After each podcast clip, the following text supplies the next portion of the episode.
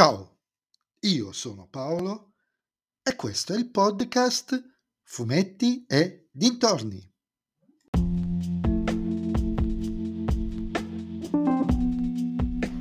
In questo nuovo episodio del podcast parleremo di Dumper 282-282, La strega bambina, scritto da Stefano Piani e disegnato da Fabrizio Russo, edito da Sergio Bonelli Editore.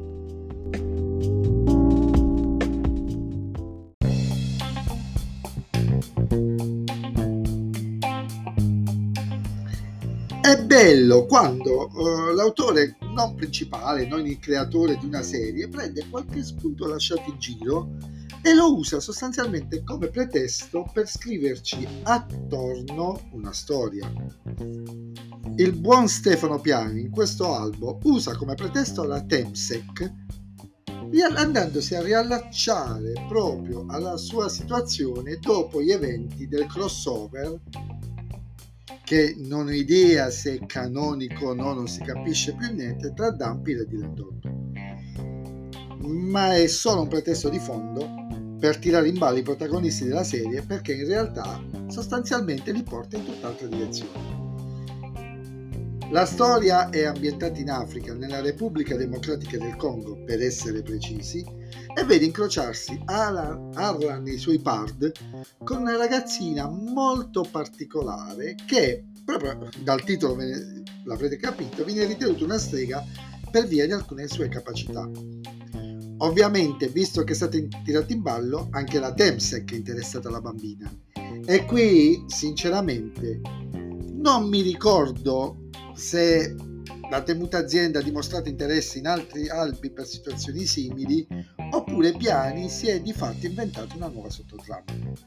Ma diciamo che non è questa la parte focale di questa storia. Il punto è, quest- è che quest'albo di Dampir è davvero piacevole da leggere, ricco di azione, di bei personaggi, senza tantissimi spiegoni e che dà anche le minime coordinate per capire il contesto in cui vivono. Insomma, questo, lo dico, sarebbe stato il perfetto albo di agosto perché non ha mille mille riferimenti ed eventi e personaggi, ha una storia dinamica e coinvolgente e il lettore occasionale sarebbe magari riuscito a venirne coinvolto e magari a comprare l'albo successivo. Gomoria, l'albo del mese scorso, l'ho già detto e non è la prima volta che succede nella Bonelli in generale. Era un albo pesante per chi ad agosto vuole leggere qualcosa sotto l'ombrellone, magari lo legge, si spaventa e non compra il successivo.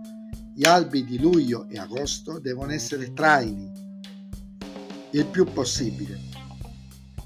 A rendere comunque più, a rendere, dicevo, ancora più coinvolgente il tutto, ci sono i disegni di Fabrizio Russo, curati e puliti, giustamente dinamici quando servono e con dei dettagli non indifferenti. Insomma, un albo divertente Interessante, legato flebilmente alla continuity, lettura consigliata.